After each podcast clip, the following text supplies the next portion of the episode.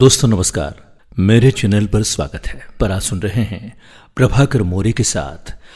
ये कार्यक्रम आपको कैसा लगता है? हमें ज़रूर बताइएगा, कमेंट्स बॉक्स में कमेंट्स लिखिएगा। और हाँ मेरे चैनल को आप सब्सक्राइब करें और इसे शेयर भी करें। दोस्तों, हमारे जीवन में विश्वास और आस्था का बहुत महत्व है।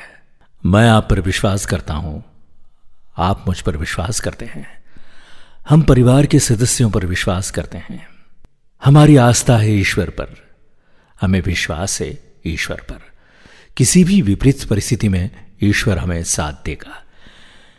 लेकिन कहीं कहीं जाकर हम, हमारी आस्था और हमारा विश्वास कमज़ोर पड़ जाता है।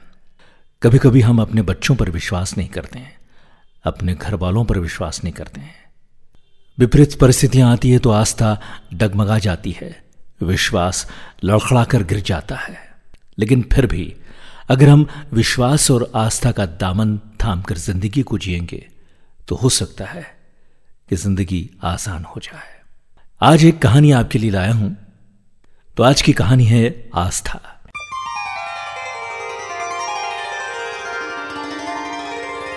पर्वतारोहियों का एक दल एक अजय पर्वत पर विजय पाने के लिए निकल पड़ा। उनमें एक अति उत्साही पर्वतारोही भी था, जो ये चाहता था कि पर्वत शिखर पर विजय पताका फहराने का श्रेय उसे ही मिले।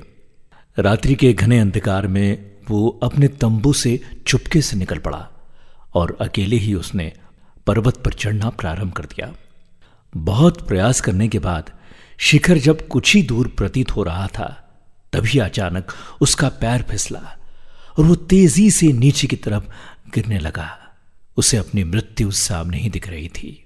लेकिन उसकी कमर से बंधी रस्सी ने झटके से उसे रोक दिया। आगे की कहानी इस भक्ति गीत के बाद अंधकार घना था। नीचे उसे कुछ भी नहीं दिख रहा था। रस्सी को जकड़कर ऊपर पहुँच पाना संभव नहीं था। बचने की कोई सूरत न पाकर वो चिल्लाया, ज़ोर से चिल्लाया। हे ईश्वर, मेरी मदद करो।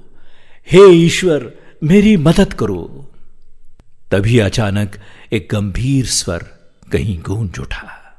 तुम मुझसे क्या चाहते हो? क्या तुम्हें सच में मुझ पर विश्वास है कि मैं तुम्हारी रक्षा कर सकता हूँ? पर्वतारोही बोला, हाँ ईश्वर, मुझे तुम पर पूरा विश्वास है। मुझे तुम पर बहुत विश्वास है, लेकिन इस कठिन परिस्थिति में मेरी जान बचाओ। लेकिन आगे क्या हुआ?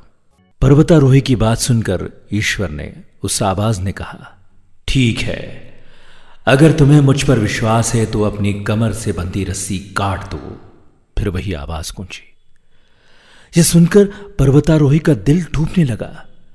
कुछ क्षण के लिए वहाँ एक चुप्पी सी छा गई। और उस पर्वतारोही ने अपनी पूरी शक्ति से रस्सी को पकड़े रहने का निश्चय कर लिया। अगले दिन बचाव दल को रस्सी के सहारे लटका हुआ पर्वतारोही का ठंड से जमा हुआ शव मिला। उसके हाथ रस्सी को मजबूती से थामे थे और वो धरती से केवल केवल दस फुट की ऊंचाई पर था। यदि उसने उस आवाज़ की बात मान ली होती उस पर विश्वास किया होता और रस्सी को छोड़ दिया होता तो वो पर्वतीय ढलान से लुढ़कता हुआ मामूली नुकसान के साथ जीवित बच गया होता। लेकिन उसे विश्वास नहीं था। इसलिए कहता हूँ, विश्वास करो, उस महाशक्ति के लिए आस्था रखो। आपके जीवन की हर समस्या का समाधान मिलेगा। सुनते रहिए आरजे प्रभाकर मोरी के साथ। नमस्कार.